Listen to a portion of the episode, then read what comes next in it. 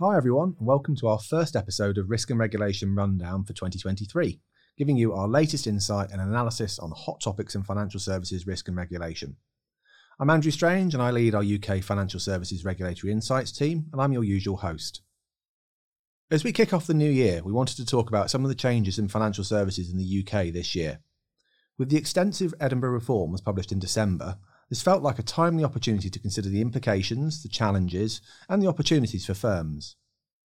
But we obviously don't work in a UK centric vacuum, so we've made sure we have a guest to give us an external perspective on some of these changes. I'm therefore delighted to be joined by two guests Conor McManus, a director in the Financial Services Regulatory Insights team, and Michael Huertas, a partner from PwC Germany and PwC's Financial Services Legal Leader in Europe. Uh, and Michael is joining us remotely, so please do excuse any sound difference that you hear. So, morning both.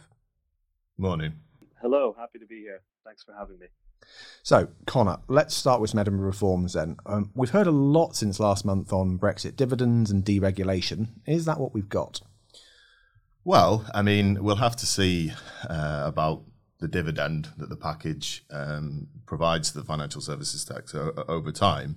Um, but, but it's certainly an ambitious uh, scope of reforms which were announced by the government on, on the 9th of December. I mean, I think there was around 30 announcements, some of which were, were re-announcements, um, but, you know, a huge amount planned you know, and things which will touch on almost every aspect of the financial services ecosystem, from consumer credit right through to um, financial market infrastructures using distributed ledger technology. So, I think that gives you a sense of the scope of uh, of the package. I mean, in terms of the, the deregulatory agenda, I mean, clearly the, the focus is to remove burdens where where possible. Um, that's not just around EU regulations, though. For example, we've had some announcements around ring fencing, which were expected, a review of the senior managers regime, which are obviously UK pieces of regulation. But yes, a, a process which will be undertaking and of looking at EU regulation and seeing whether it's appropriate for the UK market um, and making changes if, if, if necessary. Thanks, Conor. Yeah, very interesting. We've seen certainly a lot of noise and a lot of attention given to, to these reforms in the UK. But, but Michael, how much attention has there been from EU authorities and from, from people on the other side of the channel on this? It's a great question. I think there's been um, sort of uh, different levels of enthusiasm in terms of awaiting the change. Um, the, the change has been a long time coming. So there's obviously been some relief that the government in the United Kingdom has decided to publish its proposals. Then that's where enthusiasm starts to differ in terms of the actual content of the proposals. There are those that are concerned um, at a policymaking level in the EU about what these changes mean for the UK's position in the wider sense of Europe. So not just um, Europe and, and, not just Europe and the European Union, um, but certainly uh, Europe outside of the European Union. I think uh, specifically the proposal for the UK to build closer relationships uh, with with Switzerland as well as a couple of other jurisdictions. So I think there's some concern there, and I think we'll we'll touch upon that later on. Um, but there has also been a sense of relief that some of the changes that have been proposed are perhaps not as drastic as would have been feared. And so now policymakers in the European Union are also assessing what this divergence might mean, uh, whether there are any lessons that can be learned from the UK's current proposals, and ultimately how much the UK is going to make a success of what they're putting forward. Because, of course, whilst the, the Brexit dividend perhaps remains to be seen in full, um, divergence is an opportunity for the EU itself to consider what it will do next and also consider how it will engage with UK policymakers as both sides of the English Channel and the Irish Sea uh, move to a much more cemented relationship post Brexit. Thank you, Michael. Okay, so Conor, let's have a look at some of the specifics of these sensible and pragmatic proposals. What are the standout announcements for you, and what impact could they have? Yeah, I mean, so as I said, there's a you know there's a there's a huge amount in uh, the announcements uh, from the 9th of December, but I think you can probably group them into three categories. Uh, one is, as I mentioned, looking at pieces of UK regulation um, and questioning whether they are still appropriate and whether burdens can be reduced in them. So probably the most notable examples there are uh, the ring fencing reform. So that's about bringing those banks which have very limited trading activities out of scope of the regime, increasing the threshold in which uh, a bank comes into scope of the regime, and looking at over a longer t- time period the how it aligns with the res- resolution regime.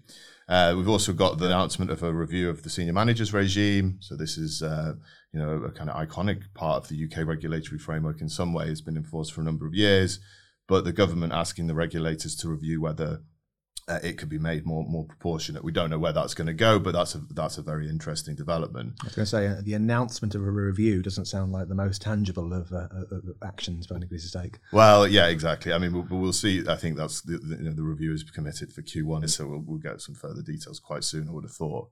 Um, so that's the first bucket uh, of, of reforms, the kind of UK specific stuff. Um, and then and then you've got, as I said, the the process of looking at EU derived regulations, all those acronyms that we're also familiar with Solvency II, MIFID, PRIIPs, and, and asking the question of whether um, those EU derived pieces of regulation are appropriate for the UK market and whether there are changes that, that should be made. Some of the, the areas we know that they, they, they're looking to change. So there's been a lot of focus on Solvency II. The wholesale markets review has been focusing on MIFID, and we've got quite a lot of detail in that space. We know, for example, that the government is committed to getting rid of PRIIPs and replacing it with something else. But there's going to be a much broader process of looking at all of those pieces of EU regulation over over time and looking at whether changes need to, to be made. And then I think the third kind of group of announcements which are really interesting is around um, responding to, to technological change and innovation, and particularly around change and innovation in wholesale markets. Um, so I mentioned that they're, they're, launching a FMI sandbox, which will allow FMIs to uh, to use technology like distributed ledger technology. That's quite interesting. They're looking at how settlement of trades can be made more efficient, for example, as well. Again, quite an interesting development. And you can see that this is the government really looking at how can they make UK capital markets as tech enabled and innovative and as and efficient as possible.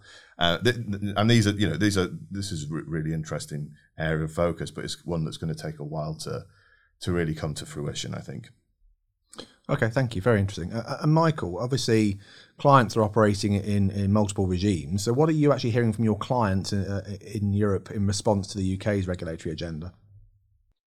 Well, I think the, the main discussion is currently how much divergence will actually translate into increased costs of how you do your business on both sides of of the English Channel and the Irish Sea. Um, that that's something which is certainly becoming quite tangible across a number of areas where there was historically close alignment, um, in particular on the securitization regulation, how that was implemented on both sides with Brexit already on the cards, and where both policymakers um, were working to, together towards a common goal, there now seems to be quite a degree of divergence. So, whilst I fully agree with with Conor that there are a number of elements which will perhaps be UK specific in focus, and reforms will be designed to alleviate market burdens and operating costs in the UK, that indeed could drive up costs for a number of firms regardless of where they're headquartered. So there's there's a number of sort of questions of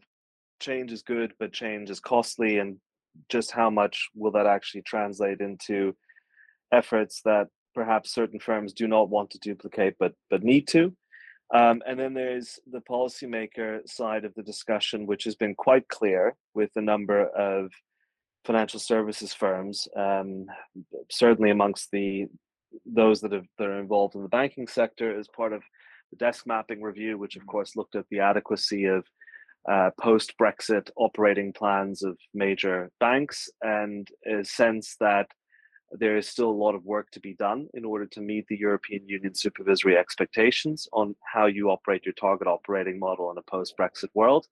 And of course, these announcements, um, whilst some of them may be welcome and some of them may prove that uh, the EU could perhaps drive forward similar types of changes to alleviate market burden, there is still this fear amongst EU policymakers that the UK is pursuing a, a regulatory race to the bottom, which of course raises a number of political questions uh, which um, have to be worked out between policymakers in the respective forums. Um, main main point is you know, ch- changes, of course, is welcome, but the the price tag of that change is still very much with a big question mark around it.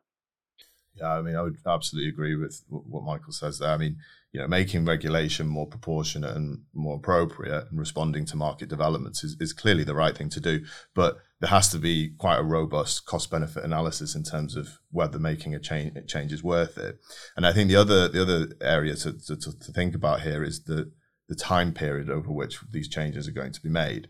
Um, so, you know, as I said, the, the, they've committed the government and the regulators to, to, to move those EU-derived pieces of regulation, which currently sit in parliamentary legislation, into the regulators' rule books. Um, that's going to be an enormous undertaking for the regulators and the industry. Um, and you know what they've said is that they'll try and make significant progress on that next year. Um, now, obviously, you know that's a relatively vague commitment, but the, the, I think there does need to be a recognition that there's only so much change that the regulatory system in its broadest sense can can deal with over a short period of time. I mean, on and, and also on the deregulatory narrative, if you like, and the discussion on that, I think it is worth recognizing as well that it's not just one way traffic here in the UK. There's also other areas where the UK is, is, is continuing to be stricter from a regulatory perspective than many other jurisdictions. So, a, a good example of that would be the Basel 3.1 um, proposals, which the PRA published at the end of uh, November, um, you know, they've stuck pretty closely to the Basel Committee rules, whereas the EU has moved away in a number of areas. And of course, we've got the consumer duty coming in in the UK, which is uh, you know a very robust piece of regulation. So I think the the reality is perhaps a little bit more nuanced than than some of the kind of political narratives suggest. Yeah, thanks, Conor. That's really interesting. And you know, the reality is, even good change costs money. I mean, it's tough for our clients. So, I mean, clearly the regulatory agenda extends wider than some of the Edinburgh reforms we saw at the end of last year. Uh, I feel like that kind of unblocked a number of the announcements that we saw uh, towards the end of the year. So, we saw the Bank of England's approach to systemic risk in the non bank sector. Um, the UK is continuing to develop its approach to critical third party providers, for example.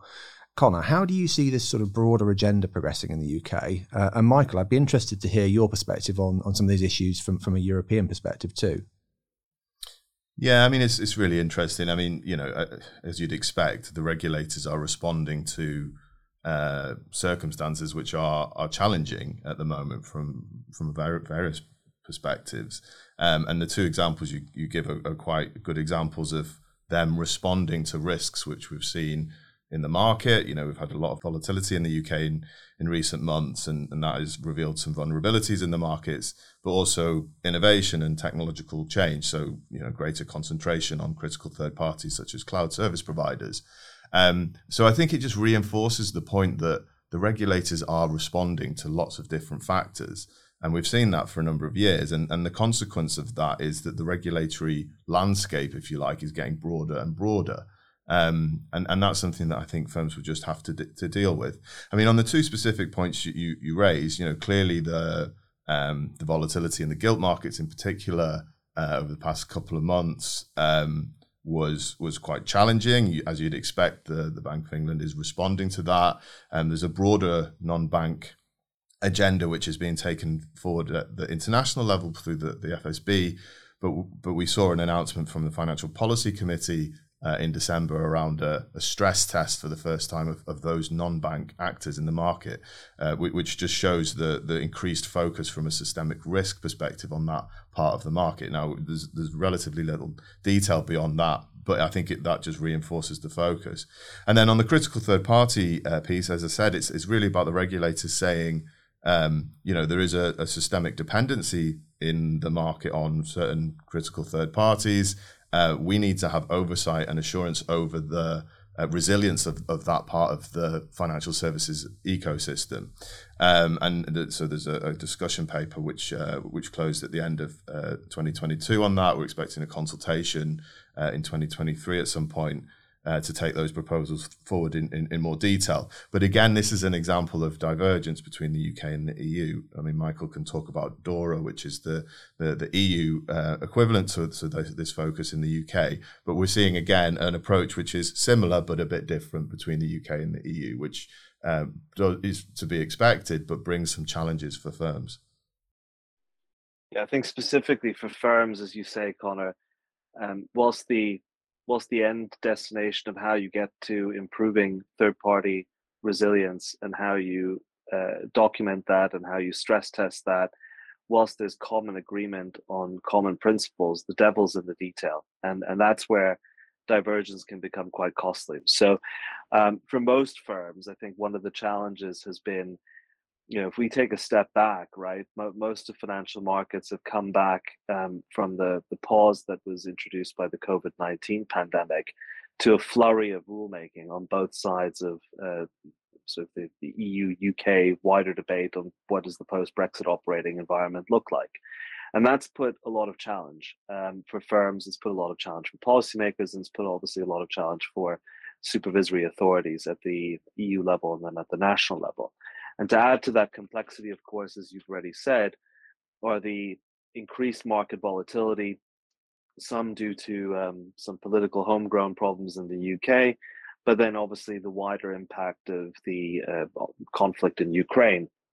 And so it really hasn't, we really, really during 2022 haven't had much of a, a pause for breath. Um, and firms are getting sort of smarter about how they approach a lot of what needs doing, sort of in terms of finding where are the common principles that one can establish to meet both of the rule makers and the supervisory outcomes. And of course, there are a lot of solutions and a lot of tools that are available that are coming to fruition. I think that's where firms should be concentrating as 2023 progresses because uh, it's unlikely that we're going to have some sort of pause uh, anytime soon. It's unlikely that even with the UK's uh, approach to making a number of the rules more workable, that that's necessarily going to mean that compliance is going to be cheaper.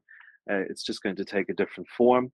And ultimately, once we look at the uh, divergence between the UK and the EU, that's only one set of factors. We have to obviously consider that on the global agenda, there are also different pockets of um, regulatory reform that have a have a much wider impact. So. Uh, developments out of the United States, but then also developments in, in certain other jurisdictions in which a number of firms might be active across uh, Asia Pacific. And all of that really um, puts firms under pressure and getting ahead of that will will hold them in good stead to do so. Thank you, Michael. Yeah, that, that, that's really interesting, really comprehensive. I think it's it's interesting if I look at some of the UK changes. You know, we're trying to get our head around how the political interaction happens with regulatory bodies in the UK in a, in a post-Brexit world. Uh, and you say no pause over 2023, but the reality is that there are EU elections on the horizon for 2024, which typically, in my experience in the past, have resulted in you know dossiers being tied up and, and finished, but not necessarily a, a vast amount of, of new legislative activity, uh, obviously supervisory activity uh, goes on. I mean, uh, is 2024 elections they on people's radars? What impact do you think it's going to have on, on the regulatory agenda, Michael? Yeah, it's an excellent question. I think um, you know the the EU elections in 2024, the parliamentary elections will start to become more of an issue as we head towards the middle of 2023 and sort of the preparations for parliamentary elections start, and then effectively, as you say, certain dossiers are either rushed to the finish line or they're um, parked uh, for the for the new legislative period. Uh, one of the things that, of course, uh, was re- reviewed and, and somewhat welcomed um, amongst a number of market participants in Europe is the Swedish presidency of um, the EU, which took up its role on 1st of January, taking over from the Czech presidency, and very much promoting, at least in financial services, a degree of continuity and, of course, a, step up on the ESG agenda. It should come as no surprise that that's a change. Um, but there is no sort of major shocking developments on the horizon, which for once is actually quite welcome. So if you look at the uh, work programs of each of the European supervisory authorities. A lot of it is getting some of the work done that has been delayed due to the pandemic, um, getting the remainder of the capital markets union 2.0, 3.0 type announcements, getting those fit for purpose and at least ready for implementation, and then tying up some of the bigger ticket items in terms of the uh, work on DORA, the work on the MIFID review, getting uh, banking union reform, moving forward and so on and so forth. Where there is concern, it's the the the level two uh, regulatory technical standards, implementing technical standards, and then the level three, the FAQs and the respective supervisory guidance that really uh, put the meat on the bones, um, so to speak, that need to get done. And that's where, if there is a delay, that really does become costly because then we operate in a market where, yes, everyone knows what the rough uh, environment is supposed to look like, but the detail isn't finalized. Just to sum up on that point, I wouldn't say that the 2024 EU parliamentary elections are something that are actively on people's horizon as we speak now in January, but it will become increasingly more um, important as we head towards that uh, cycle moving forward. Absolutely. And Conor, I mean, 2024 for us then, I mean, 2022 was a, a, challenging year politically, but a quiet year this year and then next year. Well, indeed. I mean, as, as Michael alludes to, we've, you know, there's a, elections coming up in the not too distant future here as well. And I think, you know, there's kind of for financial services two main consequences of that. I mean, that's one of the drivers of why the government is is trying to make as much progress as possible on its uh, regulatory agenda is is the election, but also it's going to become more and more important to understand the Labour Party's position on, on financial services regulation. Um, you know, uh, if the polls are to be believed, there's a strong chance that, that they might uh, they might be the next government. Um, so that obviously means that their position on financial services becomes ex- extremely important. Okay, and uh, just finally, then, so looking slightly longer term, the political tone between the UK and the EU seems to have improved slightly, actually, in, in recent times. Uh, what are your own views on this, and whether it could unblock any discussions on financial services between the UK and the EU? Um, Conor, what was your perspective? Yeah, I mean, I think as you say, the the tone seems to have improved uh, in in recent weeks, which is is obviously a, a good thing. But we all know that the the big political issue uh, which is overshadowing the relationship, is is, is Northern Ireland. Um, you know, if they can find an agreement on that, will it unlock progress on on financial services? Potentially, uh, but I think the question is unlock what.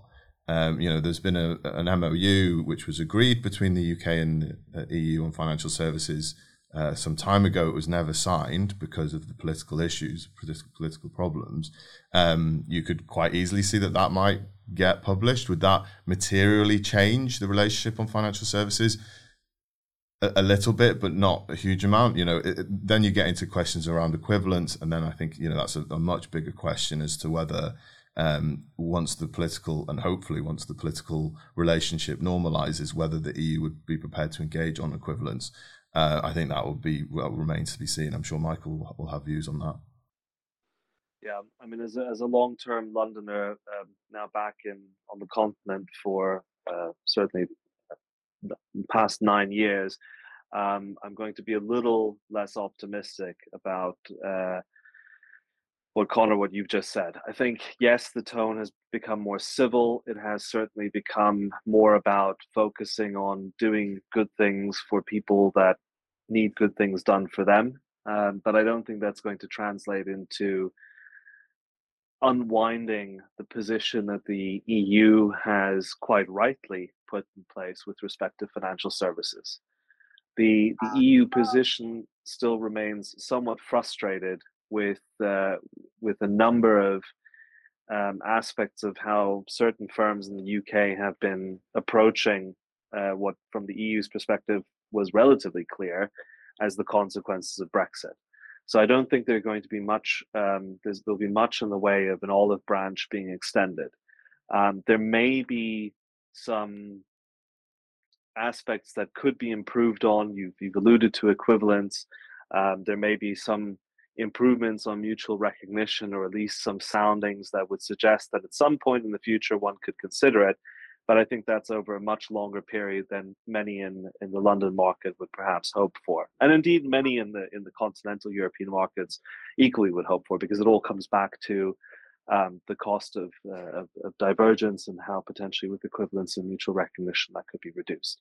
I think one of the aspects that will be uh, quite interesting to follow is if and when this cross-channel or cross-jurisdictional um, policymaker uh, bridge is then fully operational as the MOU had originally uh, proposed it to be.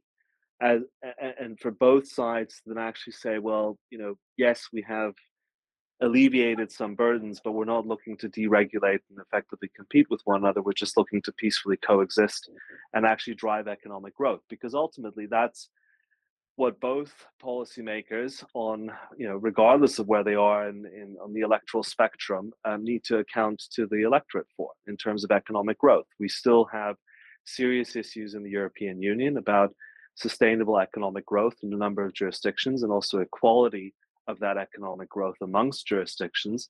And indeed, the UK has its own challenges. And on both sides of uh, the divide, financial services have an absolutely crucial element to play in to drive that economic growth into reality.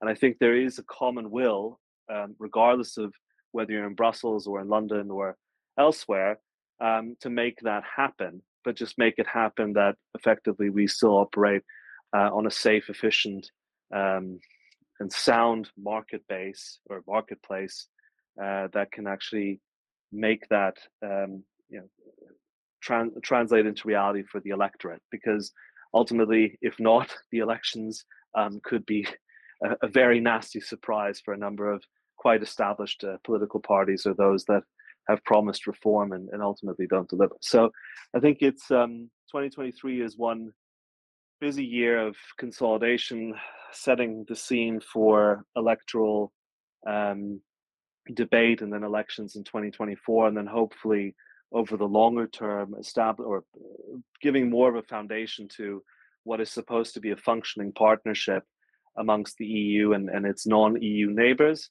Uh, but that's something which will probably take a lot longer to build than many would hope for. Thank you, Michael. I think we'll, we'll, focus on the, the common desire for growth there in a safe and sustainable way. That, that sounds like something we can all agree on. Well, thank you both for, for joining us today. Uh, that was really interesting. I think we've set the bar really high for our, our series of podcasts over this year. So, so well done. Thank you. I'm not sure our future guests will be so thankful, but but it's really really been interesting. Um, to our listeners, I hope you've also enjoyed this conversation today, and thank you for, for joining us. As always, please do subscribe to future episodes and rate and review the series as it helps other listeners to find us. If you'd like to hear more from us on risk and regulation, please look out for our regular publications on our website, where you can also subscribe to our monthly newsletter on regulatory developments. And we'll be back next month. Thank you.